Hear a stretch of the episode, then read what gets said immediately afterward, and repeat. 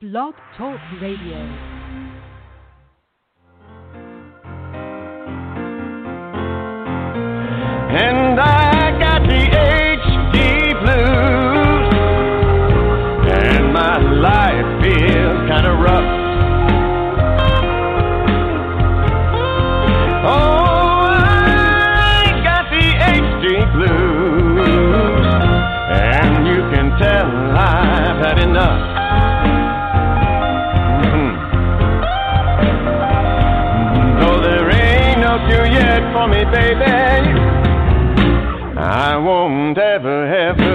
Give up.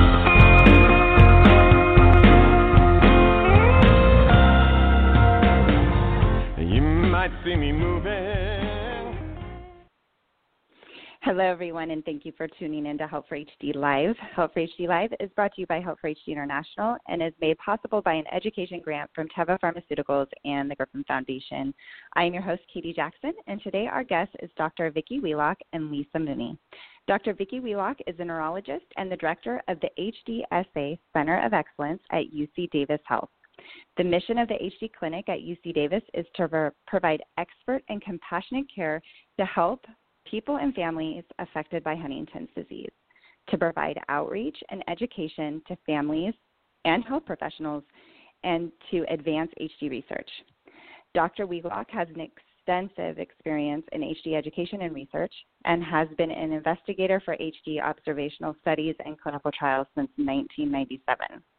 Lisa Mooney is a licensed clinical social worker for the HDSA Center of Excellence, UC Davis, and Northern California HDSA chapter. HD patients and family members, community, and providers can call Lisa regarding HD resources, community resources, benefits, information and education, and long term care planning. We are so thankful uh, for both of them to come on and talk to us uh, today about some stuff going on in the world we're living in, and that is pertaining to H that has to do with HD too. Like that's our focus, obviously. Um, I want to add a real quick um, kind of a disclaimer here. Um, everything is changing all the time with COVID 19. Information is constantly changing. Today is March 19th, and the information from the show is relevant for now, today. Obviously, this can change depending on the CDC and the WHO and other government, uh, government public health agencies, even your local uh, agencies as well. So, like I said, this is information for today. Um, even today, things have changed with even California going on, our Sacramento area, where the three of us are coming to you from, going on um, mandatory self shelter. So, things are changing, but let's talk about things right now. So, thank you both so much for coming on the show. It means so much to us. Um, and I think the number one thing people are talking about is risk factor. This is very confusing for our community. So, um, does HD fall into a high risk factor? So thanks, Katie, and thanks for the opportunity to join everybody today. Um, and I think this is a really important question. I've been thinking a lot about it because we don't really have any research about whether Huntington's disease will weaken the body in the way that certain other conditions like heart disease, lung disease, or diabetes can make people more at risk for having a severe case of COVID 19. Mm-hmm. Um, so, absent any um, any data about this or scientific research, I think a lot of us rely on our clinical um, experience. And it seems that people in the early stages, people who are pre manifest, who are prodromal, who are in early stages, we don't really see other illnesses being more, um, more likely in those patients at all. And I think that would probably be true for COVID 19.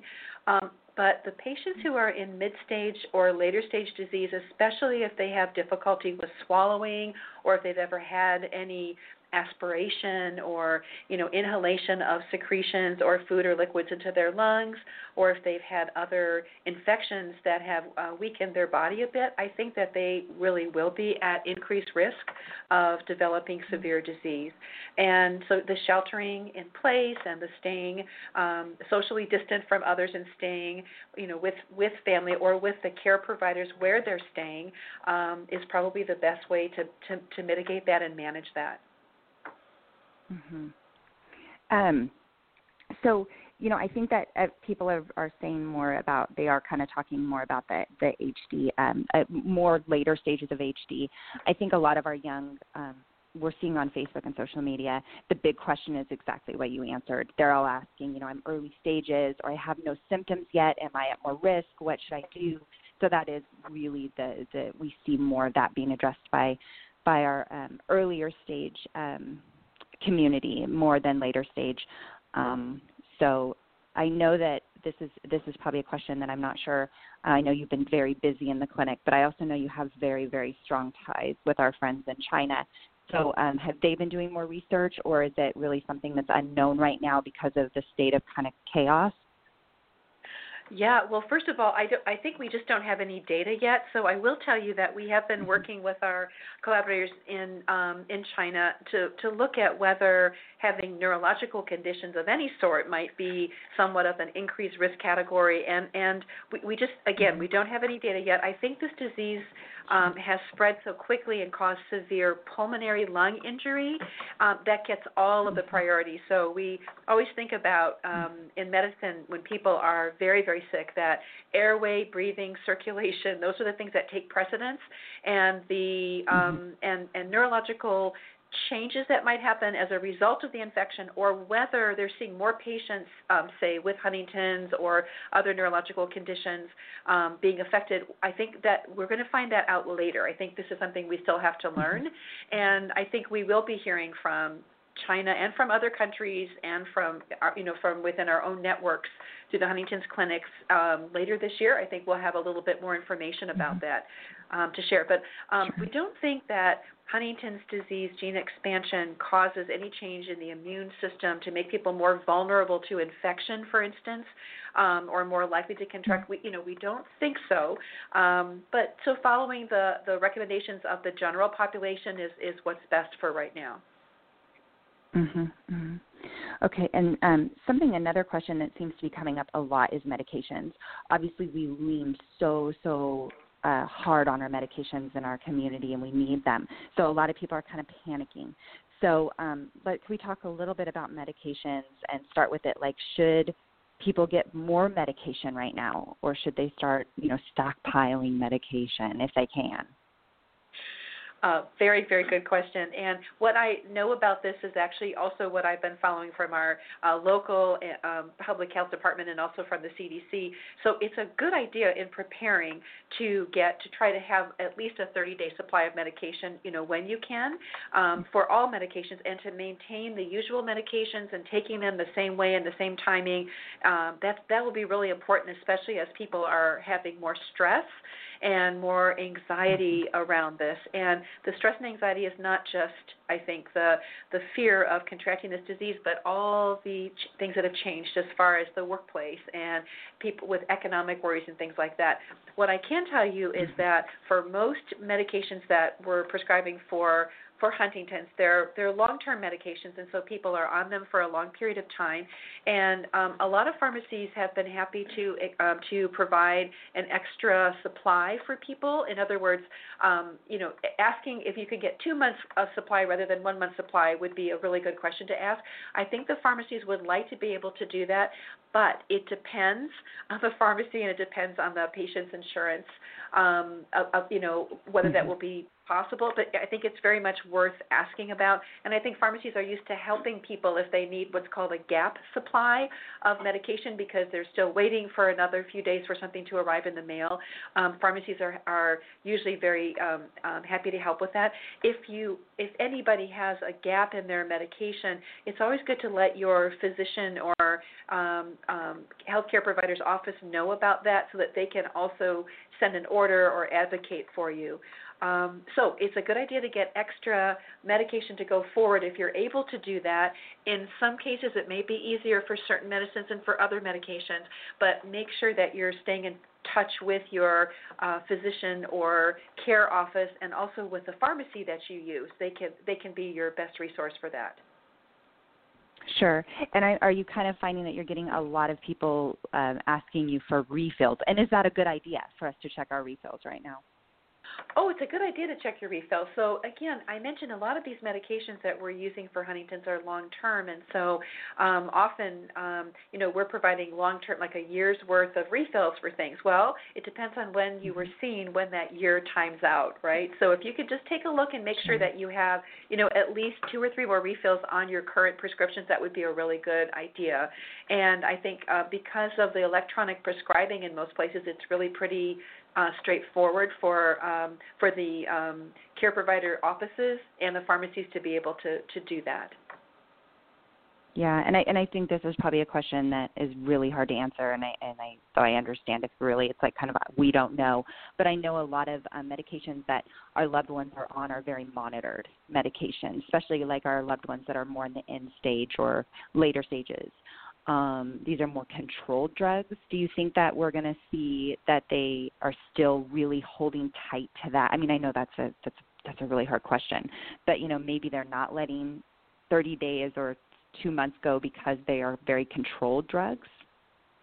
You know that could be um, that could be a consideration in uh, for you know for certain patients and more in certain parts of the of the country. I think again most of the mm-hmm. medications for Huntington's that are related to mood and movement, and sometimes they are controlled substances, especially the group called benzodiazepines, um, are under mm-hmm. um, you know a higher regulatory environment to say the least.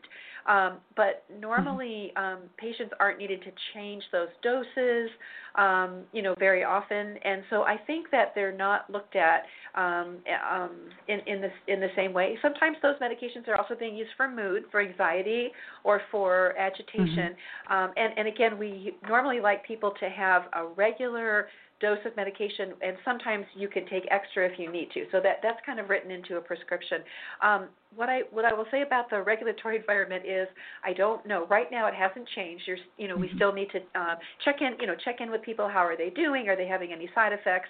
Sure. Um, you know, have they been filling the prescription on a regular basis? Those are things that we're all required to do. Um, and I don't I don't really think that's going to change. But I do I will make one comment, and that is for anybody in hospice care. All of those rules are not the same. When you're in hospice care, when you're in late stage care for any medical condition, opioids and other controlled substances are provided through hospice under a much easier system for obtaining them. It, they don't have to do the same regulatory um, process that we have to for people who aren't uh, aren't in hospice. So just to know if people are in that uh, situation, that should not be an issue at all. Okay. All right. Yeah. And what about um, so we all know lots of anxiety, lots of depression, lots of um, strong emotions during this time may be happening within the home.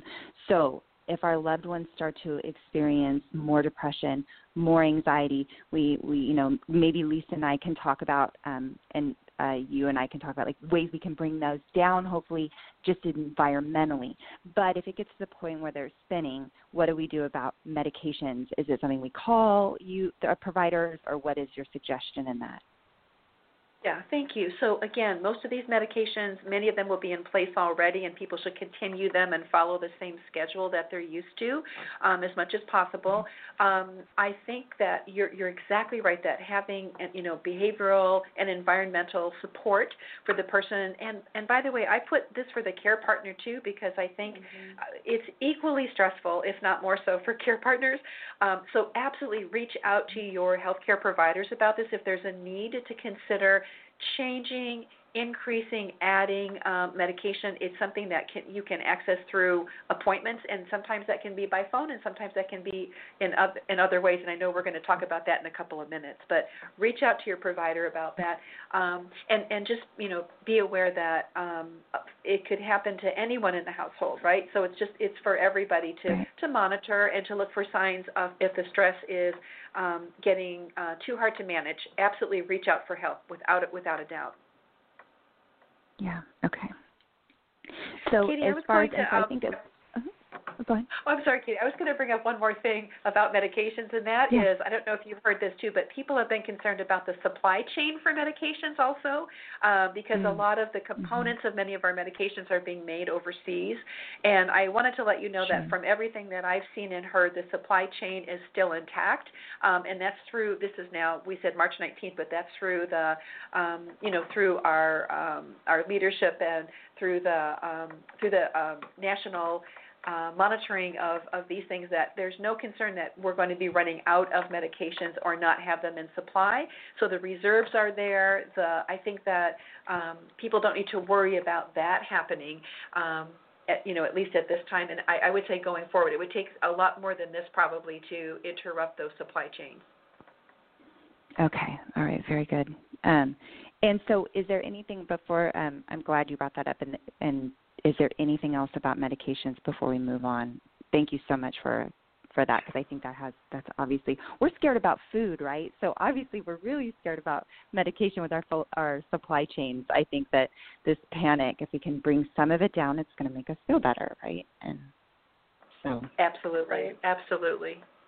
So no, nothing yeah. nothing more about medications. I would say so. Check when your refills are ending you know, reach out to your healthcare provider about them. Check with your pharmacy if you need a gap prescription or to see how, how much of a supply you can get ahead of time. Um, and uh, reach out to your care providers, your you know your physician, nurse practitioner, um, psychiatrist, whoever's prescribing medications or knows you best. If you need to have some additional help with medication or check in about that, please don't hesitate to reach out to them. That's going to be the best thing to do. Yeah, Okay, so clinic visit. Um, are clinics still seeing patients? Um, we're still seeing patients at UC Davis, and so um, the answer is though that we're also uh, making some phone calls uh, to our patients, and we um, and we're doing that especially for our Huntington's patients to check in and see if they have an upcoming appointment, how they're doing, if there's a distance that they have to travel, or if they're having anybody, if they've been ill or have any possible symptoms of being ill, or their care partners do, uh, we might want them um, to offer to them to convert to a telephone visit or to a video visit, and so we're very lucky um, at UC Davis. They have this at Kaiser, I know too, that we can have people um, um, download an app to get into the electronic health record through MyChart, and um, you ping us um, on your smartphone or your tablet, and you can um, we get a message that you're there, and then we uh, connect up to a smartphone or a tablet, and we can see each other and do a visit.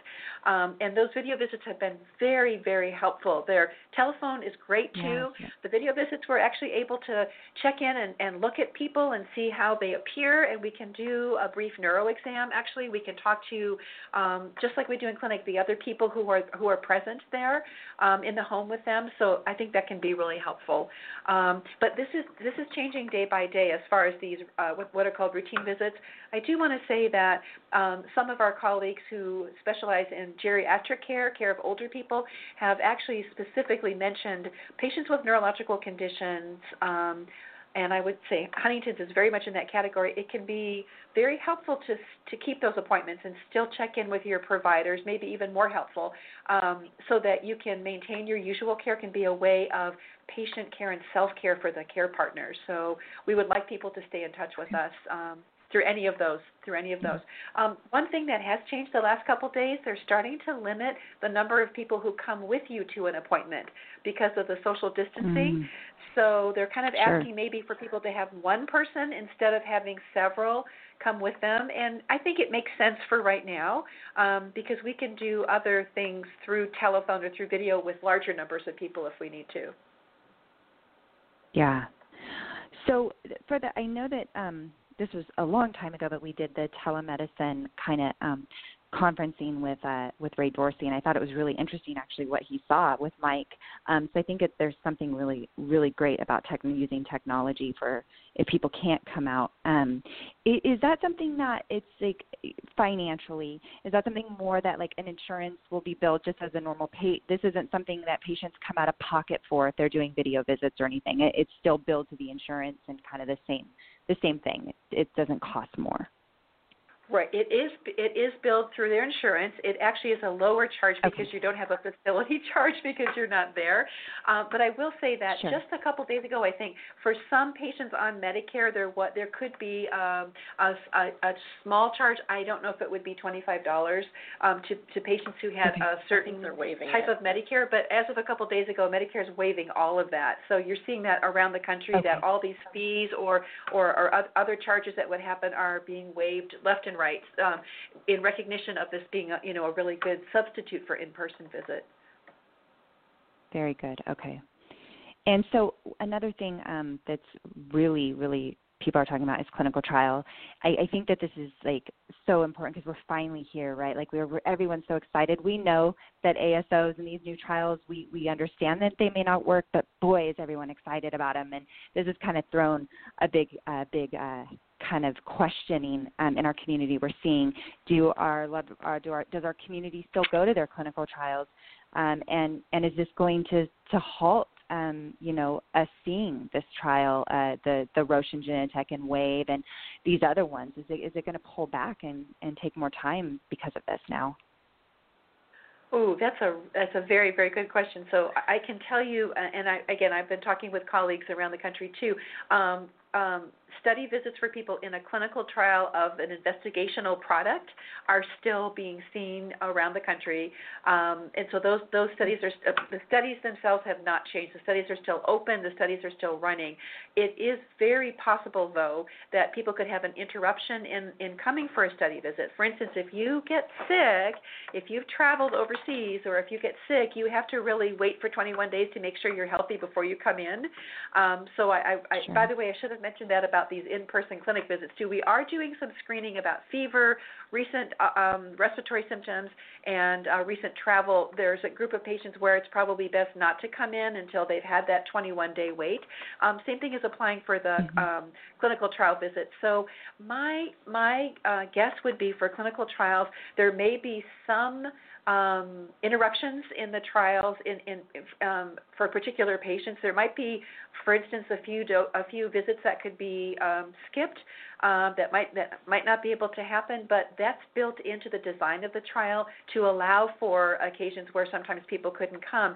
And I think that what's most unknown is no one would have expected a global phenomenon, not just a local one, but a global phenomenon that might mm-hmm. um, affect a trial such as the Generation HD1 trial um, worldwide. But mm-hmm. um, I would not be, I am not worried that the trial will not be finished or that we won't be able to have the proper data or that that that, that um, it would have to end. There's nothing that would indicate that to me. Just um, there are going to be some challenges at the sites and for the individuals in the studies, um, perhaps, but um, I'm optimistic that those those are going to go forward. Um, I think one thing that we're talk, thinking about is the Enroll study, and some other sites have as well. Enroll, where there's no active treatment going on, and people come in once a year mm-hmm. for an observational study. A lot of places are, are have decided just to um, to um, um, let those visits be on hold for right now. Um, not the study's still open. The study hasn't ended or anything, but at the site level, it might just make more sense to marshal the resources around those active treatment trials more than the ones that are observational, and then to pick up those visits once we have come uh, past the COVID-19 infection, um, and then uh, people can can come in and we can catch up on some of those visits. So we don't want people to be stressed about that either, and it might just be easier right now to um, to um, take a little bit more time and do those visits uh, in the future instead of trying to, to do them right now. Yeah. Very good. Okay, is there any is there any other thing that we should discuss or talk about as far as clinic visits or clinical trials? Do we cover? Is there anything I missed as my question as far as my questions? No, I think you've covered them really well. Thanks, Katie. Okay, great. Okay, so I would like to kind of jump into some research uh, to while I still have you guys um, and take the full time we have with you guys because we we don't get experts like this very often that we can talk about, and especially in times like this. So I would love to talk about resources and maybe some some coping things that we can do at home. Um, I also uh, the, I think one of the saddest things that we're seeing across social media and our communication platforms is um, are caregivers that aren't able to see their loved ones. So of course there's going to be challenges in the home, um, but there's there's strong strong emotional um, sadness within our community right now because they are not able to see their loved ones that are in facilities right now. And um, as we know, people are, are we have a lot of a lot of our community that are in, in facilities and um, not being able to see their mothers or their spouses or their children. And um, so, if you guys would like to dive in that um, with me, that would be great. Um, yeah, thanks, Katie. This is Lisa. Um, well, first, what I want people to know, whoever is listening, is it's normal for all of us to have heightened stress and anxiety during this time, and even potentially some depression mm-hmm. or to feel scared. So those are all completely mm-hmm. normal. No, nobody's going crazy. Um, you know, it's just it's normal to have those because those are uncertain times. We don't know what's going to happen tomorrow. None of us can really predict how this is sort of all going to end or resolve or anything. Um, so we're mm-hmm. all just doing the best we can. So give yourself the pat on the back for you know surviving day to day. Um, as Dr. Wheelock shared, it is important that any concerns you have um, about your HD loved ones or any changes or difficulty coping that they might have, you reach out to your HD team. HD teams are still available and talking to folks, whether it's via phone or email or video or whatever, just reach out to your care providers and your HD team so that you can problem solve specific situations, would be my recommendation. The other thing is just to look at, you know, just sort of coping strategies and things of that nature. Um, you know, environmental, we're all going to have the increased stress during the time, but we just need to put more effort into sort of managing some of that. So, you know the traditional things like you know eating as healthy as possible i'm a comfort eater so you can still comfort eat but you know the more you can eat as healthy as possible the better um uh, make sure that you're getting some sort of exercise and movement, even if that's you know you do a dance party in your living room with your kids and whoever, or you're you know going out and playing soccer on the lawn or whatever it might be if there's nice weather. And if of course if you can get out and walk around the neighborhood or you know on a trail, that's great too. But just some exercise where you're you know getting your body moving. Um, I think what Dr. Wheelock and I have talked a lot about is how do we help people stay connected but yet be socially disconnected. you know, um, yeah. so we want people yeah. to say you know safely be socially connected and some of the ways to do that is through skype and um what's the iphone one facetime and you know some of those things or just you know the regular old telephone text message of course email mm-hmm. but um you know, research has shown that actually video visits actually do help people have improved mood and they feel more connected with people when they get to see them in, you know, in real time, even if it's on a video. So, um, to your point about families that aren't able to visit their loved ones in facilities, um, well, one, I am heartbroken for you guys but two i would talk call the facility because i know they're not letting you visit and see if they have tablets or phones or something available and could you know and staff persons that i'm sure are still there to assist your loved one so that you can set up a video appointment or video appointment sorry a video visit or a video call with them so that you can at least you know say hi and i love you. Um, i noticed netflix i don't know how to do it but netflix is doing like um, video parties where people are all at their own separate houses but watching a movie together. Um, so some of our high tech friends that, can yeah. figure that piece out. Yeah. Um, but that's yes, kind of yes. a cool new way to stay connected with people and feel like you're still sort of have a sense of normalcy without it being normal, right? Um, right. So trying to find ways. Some facilities have, you know, you can email pictures or letters. Um, you know whether you scan a picture that your you know kid drew or a granddaughter drew or grandson um, and they hang it up to them or give them to your loved ones that's another way to just let them know that you're thinking of them um, and some of the other things to limit uh, or to minimize i guess stress and anxiety is limit your overexposure to social media you know don't mm. it's common mm-hmm. to sort of want to take in as much information as you can, but if you feel your body getting overloaded or not absorbing information or just feeling really anxious about all the different changes that are going on, even turning things off for 15 minutes and just taking a little, you know, some peace and quiet outside will really help um, everyone, whether they have Huntington's or not, um, just sort of reduce their anxiety. Mm-hmm. Of course, deep breathing always helps as well.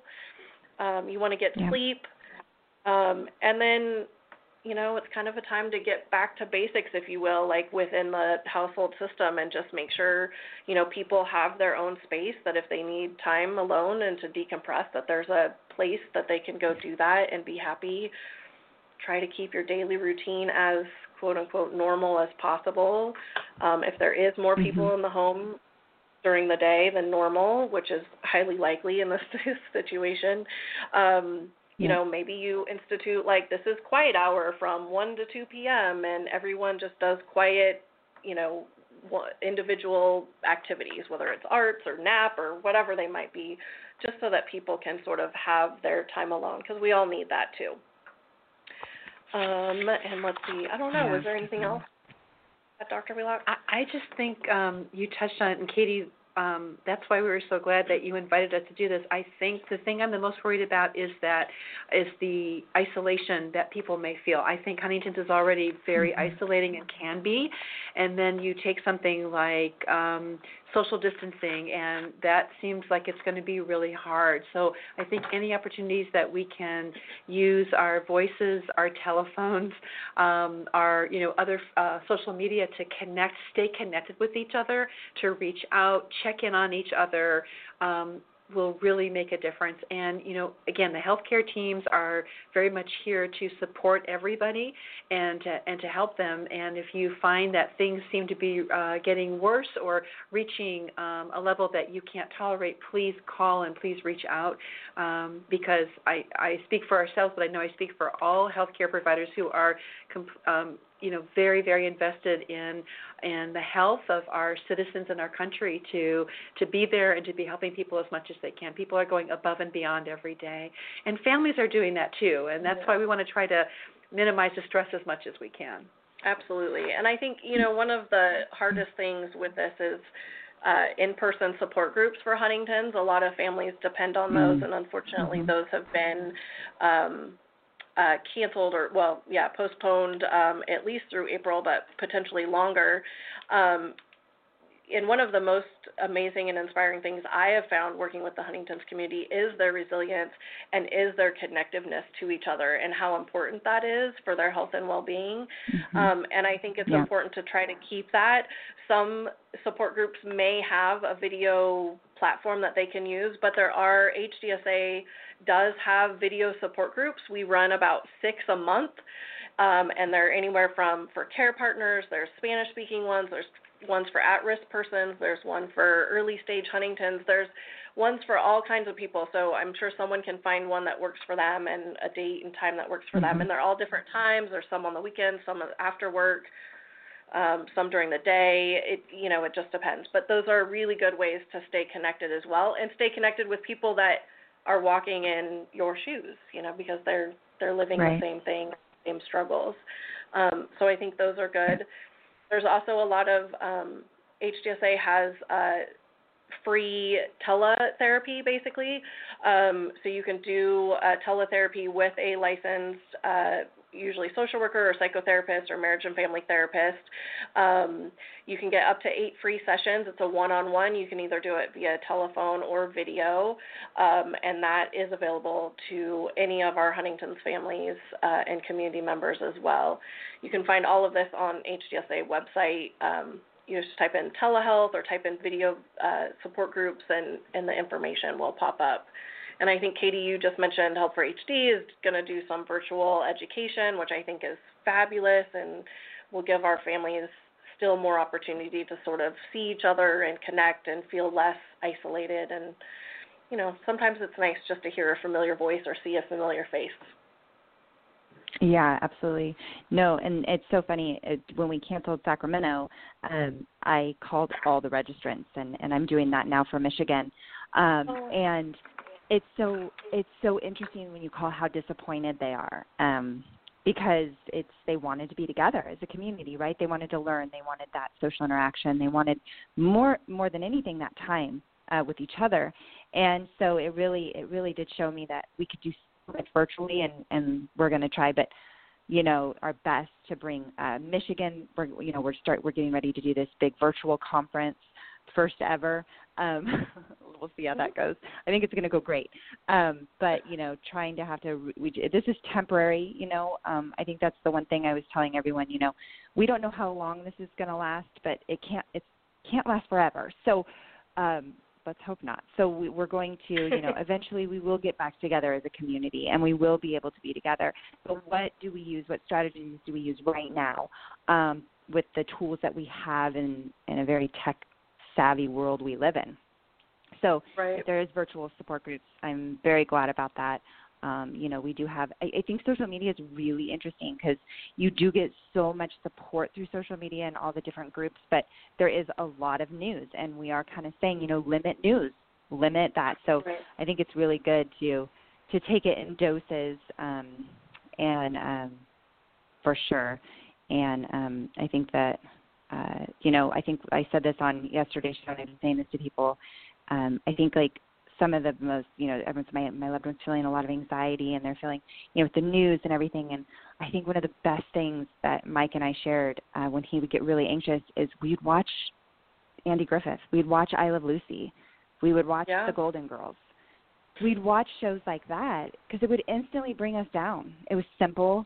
We didn't have to follow a lot. There was really no anxiety or shoot 'em up or anything like that, right? It was just very calm and we were able to get humor in it. It was funny and it brought a calmness to Mike and I.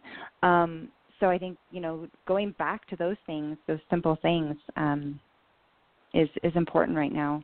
Um something we should always maybe be doing here and there, but right now especially to to bring us right. bring us calmness a little bit in a in a world of chaos. Um Absolutely. yeah, so yeah. And I'm glad to hear about the virtual um uh, the vir- virtual uh, through Amwell through uh, yeah. HDSA. I'm glad to hear that was still going. I knew it started in 2017. I wasn't sure if the grant carried over, so it's really good to hear that it did. Um, yes, it is, and good. people should definitely take advantage of it. I mean, let's be. I might take advantage yeah. of it myself, but um, um, yeah, it's really. You know, I, we have had several patients that have utilized it. Um, it's free. You don't have to enter any insurance information, so they don't even know who your insurance is through. But um, and even a lot of uh, insurance companies are offering this in addition to what has been offered before. So they're reducing some of the restrictions and things like that. So like, you know, I can do therapy. I'm not a therapist, but if I were a therapist, I could do therapy across state lines. Uh, currently and not be penalized for it or anything like that. Same with doctors, you know, where they can take care of patients across state lines and not be penalized at this moment in time because we just want to take care of each other. But I think it is important. Yeah. Patients have been very found patients and families have found it to be very beneficial to do both video support groups and uh, one-on-one video therapy. So um, definitely take advantage of them, you know, of those opportunities if you need the extra support. And I think we could all use a little bit of extra support these days. So get it where you can yeah, take it. yes, yes, absolutely. Um, okay, and I think uh, did I miss anything else, or before we wrap up the show? I know you guys have probably have a lot of work to do. Actually, Katie, I really loved hearing what you said about how you and Mike would find a calming moment, you know, when watching these um, classic television shows. And it occurred to me um, it, it, there might be a lot of other things that you or people that you know might recommend to this audience in terms of just of, of that self care and that way to help to reduce anxiety. So there might be other things that you've heard about, and I thought I would ask you uh, if you had any other ideas or suggestions for people. Yeah, you know, it's so funny. We we've been I've been racking my brain, you know, over things um that that and especially in the facility. The one the one thing um I'm getting ready to do a show about um uh, our loved ones that are in facilities and but the one thing and, and I know that that the the bad raps of facilities get you know the top of the news. Um, but there are some really amazing facilities out there, and um, amazing people working in them. And I mean, I know my best friend Katrina Hamill is the most compassionate person I know, and she worked in a care home for years, a hospice care home before she came here, and she would do anything for her patients. Um, you know, I think communication with the facilities is so important um, you know, I know it's crazy there and they, they have a lot of work and they're locked down and I know there's a lot going on, but, you know, short communication and asking them things about what you can do or send your loved one to help through these times. Um, I think communication is always important um, when it comes to facility. Um, I think also, I think we as a community, we are very cautious of our, our providers and our professionals and their time. Um, and I think that's a good thing. Um, not everyone, I'm sure, is, but I think a lot of us are. I think that those the providers are there to help us. So if there is any medications or anything, you know, I, that was my biggest thing is I always felt so bad about calling and bothering uh, my care team, and then my care team, who's on the phone right now, would say, "No, you're supposed to call us. That's why we're here." Um, so I think always keeping um, um, that in mind too, that they are there to help you. And if you need help, um, I think one of the biggest things is emergency is emergency. You have a psychiatric emergency, you have an emergency with your loved one, they fall and they hit their head, uh, they choke, they aspirate, you don't know what to do. An emergency is an emergency. You still go to the hospital, you still call 911. Right. This virus should not sway anyone from getting emergency services. Um, they sometimes are, they mean life or death. So um, keeping the safety of our loved ones and ourselves always at the topmost utmost uh, priority in any situation, uh, virus or not. Um, so I think that I think that you know um, I think really just being being kind to each other right now. It's the hardest thing. Sometimes frustrations.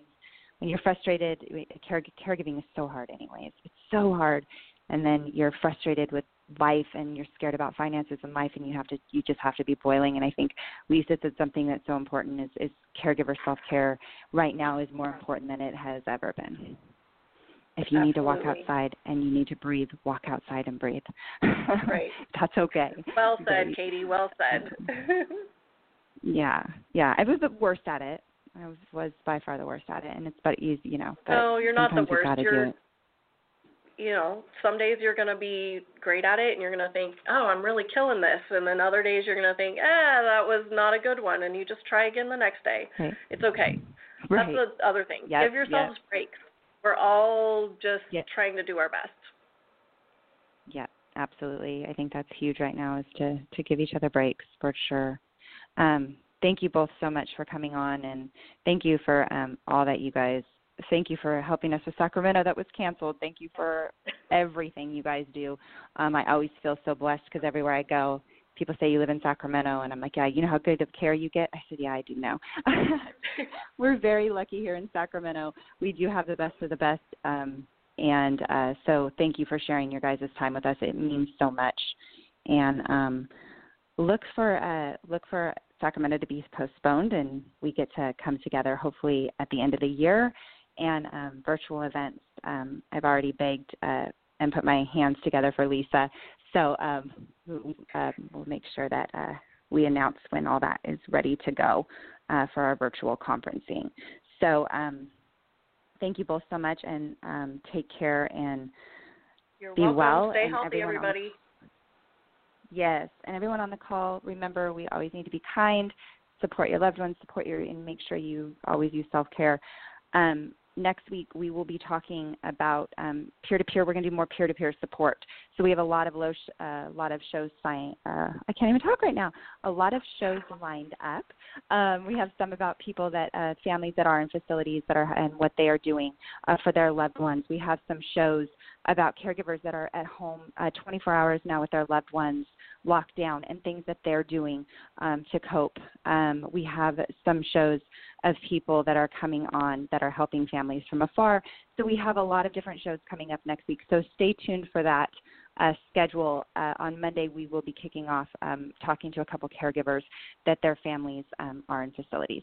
So uh, stay tuned for some peer-to-peer support that will be coming through the radio. Until then, everyone stay uh, stay well, and we will talk next week. Take care. Thanks, Katie. Thanks, Katie.